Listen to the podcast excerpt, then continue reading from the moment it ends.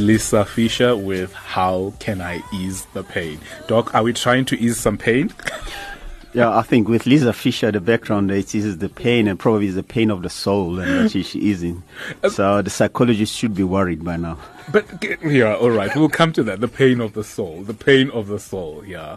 Anyway, that's a very painful illness. To, yeah, to, and that's what we're thriving on. Pain makes us to leave. I know. People, I, if they don't have pain, they don't come to us. It makes people like you uh, in business. Well, people like makes, you and me in business. Well, Otherwise, we won't be able to. It operate. makes some of us to be here at Radio Veritas. So tell us about uh, you go to varsity and you're back from varsity. Uh, tell us about uh, what what happened. What happened after that? Well, naturally, after I've gone to varsity, then it was the right time for me to to get married. Mm-hmm and I married my wife, and we got four kids. The beautiful uh, wife, yeah, as you had always wife. dreamt of. Yeah, and and we have four kids, and those kids, I love them to bits. They know that as well. Mm-hmm. And two boys and and two girls, and I've been very fortunate enough. I usually, you know, when you sit at dinner tables, when the when a question arises, you know, how many kids do we have? Mm-hmm. And I usually say I've got four kids mm. that I'm aware of. and my wife will give me this look. say, what do you mean by that? And I have to clarify that. I said, no, no, no. Because those four, I made sure that myself, mm. I've asked the surgeon that I actually take them out. I heard. And I and, heard. and, and then when they put a tag around their feet and their arm, yeah. I know this is the right specimen, and that comes from my beautiful wife. Tell me what? What? Tell me what was the story behind you delivering your own children? Is it? No, it was. I think it was more curiosity. Yeah. And to see if you deliver there and the bonding would it start with me because I picked him up first, or you start with the mom? So it was somehow of a psychological reason that I have to do that. And so it's a bit of competition. Yeah, I, I, don't have a result on that because my kids love us both. so there was a bit of a competition there. It's a bit of a competition. You come across as very competitive. And person. and also for, for my wife, I think it was more of a supportive role. You know, be mm-hmm. the father that I wanted to be. Mm-hmm. As she go through this labor pains, I should be there from day one up to mm-hmm. the up to the last day. Mm-hmm. And for me, was playing that supportive role and also understanding what's happening and when you know more, you become very scared and very apprehensive, and the anxiety level could go up. Mm. Because you remember, if something can happen during that birth, that year, that one hour after you've been born, it's a critical hour. True. You have to monitor everything in order that for to go mm-hmm. according to the book. Yeah, yeah. So I was playing like more, almost like a double advocate, you know, mm. supporting my wife, checking on the doctors, and yes. checking the quality assurance, yes. and checking that they're doing everything else. But yeah yeah. I was surprised. The hospital did a good job, and my kids are up and running. Wow! And how old is the oldest?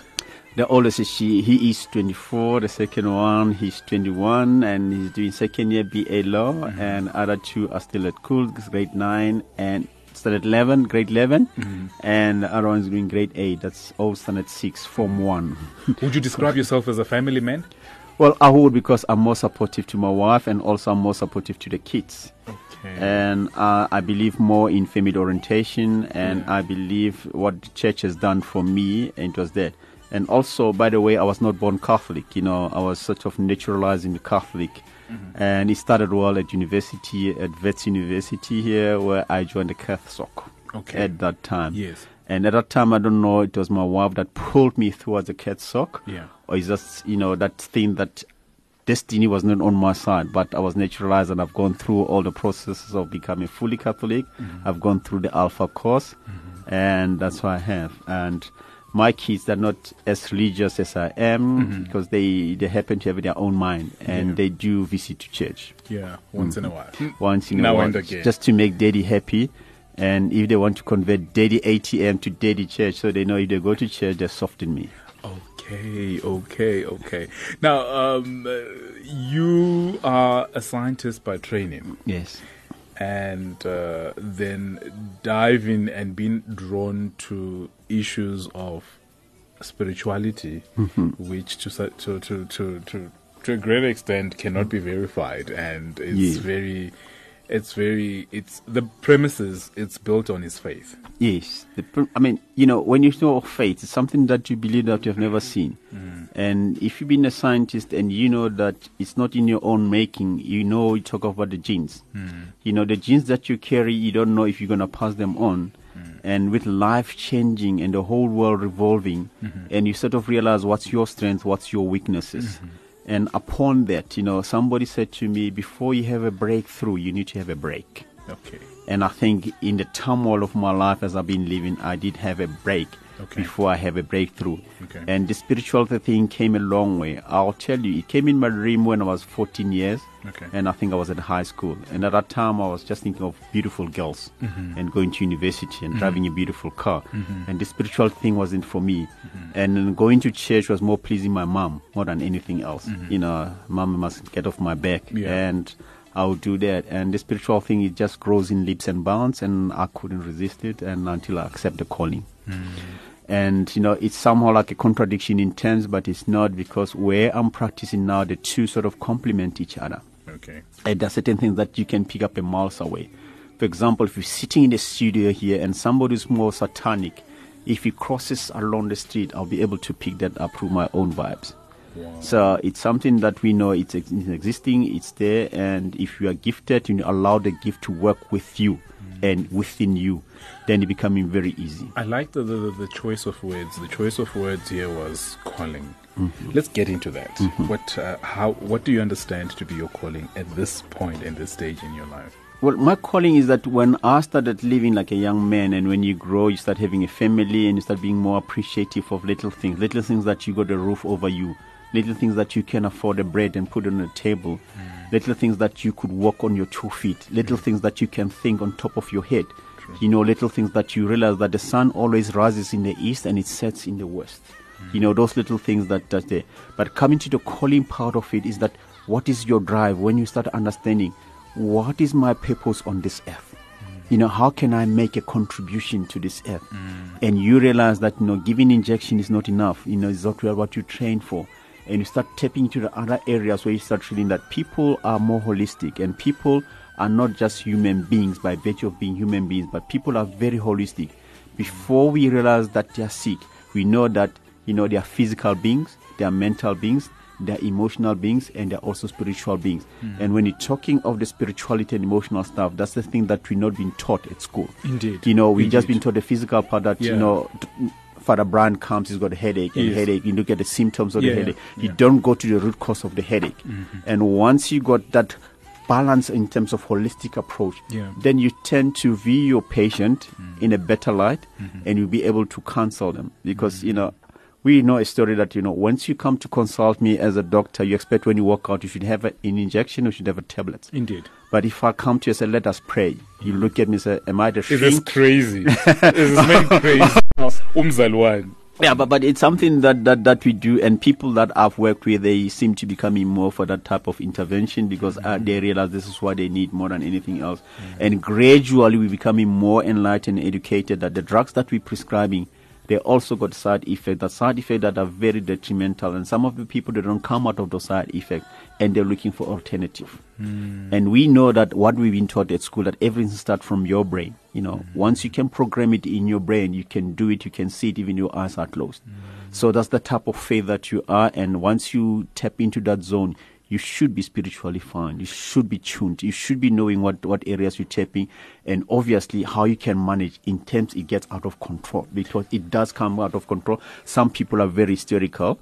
For example, if somebody comes to you, she's been a woman, she's been molested, maybe she's been raped at the age of eight. Mm. It's only at 48 when she starts telling you, and you are the first person. Can you can imagine the spills that one has come of that. And if you're not being trained or you're not being exposed to that, how do you comfort, how do you consolidate, and how do you ring that around that? So it's something that, you know, somebody will say, I've never told anyone else, but this is you I'm telling you. And you ask yourself, why me?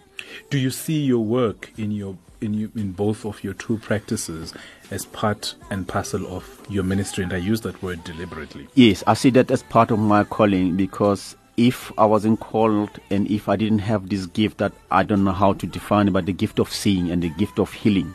And we know, religiously speaking, when you say, with your straps, I'm healed. Yes. And you know that, you know, when you have faith in leaps and bounds, whatever you touch and you name the name of Jesus, it will be healed. Mm. And that type of force, that type of momentum that propels you, mm. it makes your patient to be more receptive. Mm-hmm. And also, once they're being receptive, you don't know it's a psychological thing or it's a psychological barrier that you have to go through. Mm-hmm. But all of a sudden, they turn up to be something else that you didn't believe. Wow. Sometimes you know that somebody's got a a disease that will take four or five days. Yeah. But with your intervention, you find that it's cut into two days. Wow. And you say, this is defining the odds, this is defining what I've been told. It also surprises me because I've been learning the other side. And you end up people coming to you say, uh, Doc, I just came just to tell you I'm fine. I said, but you didn't have to come. And you do the test, you find that ah, the whole thing is being healed or the, the disease has been healed in a way. And that also surprises you as a as a practitioner. Mm. Now, w- off air, we're talking about how it's difficult to, to, to, to, to define you because you're not just a GP. Mm. You have specialized in physiotherapy, sports medicine, functional medicine, emergency medicine. And this is precisely also one of the reasons why we are celebrating you and uh, mm. why we are actually saying halala to you today because of that continuous development. What, what, what, what, what, what has made you to continually be saying, and Simba was telling me that up until now, you are even still studying. You know, you I mean, you could have just said, you know what, I have my first degree, Naki doctor, and that's the end, and you throw away your books, and you know, you know, you can now go around having a big head in the townships and in our middle class society. I think it's a question when you know that knowledge is power, mm-hmm. and when you realize that you can't know everything. And the scary part is that when you start thinking about it, and you start thinking about your guys that have graduated 20 years ago, they've never been on any courses, have done the upgrade, Yes. and also the calling that comes into being that you know you have to be on top of your game. You've got to be knowing what you're doing, and you've got to be knowing whatever you're dispensing, it touches people's life, and it's gonna change people's life. Mm. And that thing, that's the drive that, you know, I have to have the cutting edge information so that whatever I deliver, it's based on science and it's based on my intuition. Mm-hmm. And I've got the faith and the belief that it would work. Mm-hmm. And at the end, it's not about me. It's about the product that comes in, product that walks in and walk out smiling. Hmm. And obviously they have to pay for that. So. In the midst of all this, do you find time to recharge yourself spiritually, emotionally, physically? Yeah. And how do you do that? Well, going out, one of them is going to retreat, one of them is taking the family on holiday, one of them to come very close to a kid because as they grow, they got their own challenges. Mm-hmm. And within their own challenges, you become a father, you become a psychologist, you become a shrink, you become everything to them. And remember also being a father, there are people that look upon you and you become a role model in a way. Mm, mm. And that's the thing that, you know, when that God has given you and you got to see that you apply yourself to the best of your knowledge mm-hmm. and that goes with the challenges. Mm-hmm. And also recharging yourself, you know, meditating, you know, it's one thing that I do mo- most of the time. And I do enjoy my morning walks as well. So, so that's something that gets me going as well, so that you know I can have a clear perspective of what's what's happening. Mm. So those are the things that sort of recharges me, and I can be a quiet person when I need my space. My wife knows that you know he she has to create that space for me because I need it for my own good. Wow. Now, with all these things that you've just mentioned and shared with us, uh, you're involved in a lot of activities, very, very, very busy. How do you get that balance? I mean, from running, from being the board chair of Bara, from running your two practices, one in Roodepoort and one on the other side, from, you know, and from being involved in the men's forum, where do you get the time and how do you mean- balance it? I mean, time is what you create, and time is what you perceive to be. And time, you know, there's a saying that time lost is never gained. Mm-hmm. And then you cannot allow a vacuum because once you allow a vacuum, you allow yourself to, to, to, to be vulnerable to certain things. And once you plan your, your day, then becoming very much it. I'll take an example. Every day I've got my diary. In my diary, I've got to-do list. And after every five or ten patients that I've seen, I make it a point that for a half an hour I sit and meditate. If I don't sit and meditate, I've got to read something, and in that time it's my quietness hour. And you know, it's amazing that when you got 24 hours, if you divide 24 hours into into three, you get eight hours each. And it's been designed that the eight hours you can d- decide so that eight for sleeping mm-hmm. and recovery, mm-hmm. and other eight hours is for work, mm-hmm. and other eight hours is for your family. And once you got that thing going on, you'll be able to be a balanced person. You'll be able to work your way out. Because you can't say, I don't have time to sleep. That eight hours there, it's a given. So you find time to study. Yes. You find time Yes. for the family. Time to put bread on the table. Yes. And Ti- time for friends as well. And to time to watch TV. And then get called and go on call. Yes. If you're on call, then it means that it is creeping on your family time. If not creeping on your family time, it take a chunk out of your sleeping time. Mm. And remember, when you're over 50, you don't sleep eight hours. Six hours, it's enough. I speak to those elderly youths. They will understand what I'm talking about. Now, you've been practicing in the church, you're involved in the church. What do you think are some of the challenges that we face in as the Catholic Church? I think as a Catholic Church, you know, we, I think we're moving in the right direction because if I don't have to quote a scripture, I remember when the bishop came to us and then it was a confirmation and there was a scripture that he read from James mm-hmm. and he said the church that doesn't have a vision is doomed. It's like an empty vessel that's like a Simbala team. Mm-hmm. And I think with the Catholic, we're trying to find ourselves and we're very strong as Catholic and we don't become very vulnerable. We can defend our Catholicism. Mm-hmm. And based on that, I think our religion has grown into leaps and bounds. And once you start practicing that, and one thing that distinguishes us from other churches as Catholics, mm-hmm. it's the prayer that we do, our rosaries. Yes. You know, and the thing that we can be able to to do our outreach. You know, I'm looking at the women that are CW, the good news, the good things that they are doing. Yes. I'm looking at St. Anne's, the good the good work, uh, the good work that they are doing. Yes. I'm looking at other churches where they got the St. Joseph men. You know, Mm. the good things that they are doing there. Mm. And also, you know, when you get into Catholic, you know, you can't sit and be at the back seat. You got to be involved. Into- and then into- if you don't involve yourself, you might find yourself many times being misplaced. Mm. So once I get into a church, I'm walking into a zone. Okay. And then when I walk into a zone, I know exactly what is my divine calling. And my divine calling is in the healing ministry. Mm. And when there's a sermon or whenever something is happening around the church, then I know exactly what is the wavelength that I'm moving at as well. So, but the things that you know, you cannot come and sit back and just hold things to happen. And be a You've got- passenger. you got to make things happen. And many a times, if you don't know what to do, if you speak to the pastor of the parish council, Yes. there are a lot of things that can be done in church. I hear you are on the you're you're heading you're in coordinating the health desk in your parish. What what what what are some of the things that uh, you are doing as part of that mission ministry? You know, part of that mission, remember when we meet at a church, church is not a hospital, it's not a clinic. You know, uh, many a times I'll share with Radio Veritas listeners, we got, I call them elderly youth, boom, may which are older than 70 and 80. And many a time that has been a challenge for me is that they've been told and they've been schooled that before you come to Misa, if you're going to accept the Holy Communion, mm. try not to eat. First. Mm. You fast. Mm. And you find that if the Misa for that time is not starting at 7 o'clock, start at 8 o'clock, they're out of their time zone. And once they're out of their time zone, before we get into into a second part of our Misa, in the middle of the Misa, they start collapsing. True. And when that's collapsing, that's when the divine intervention comes in. Mm-hmm. That's when we start saying, you know, you haven't eaten anything. We ask anyone who might have a bit of a sweet or something Yes. just to get that. But the things that, you know, I felt that it's a bit of a challenge because it's your faith.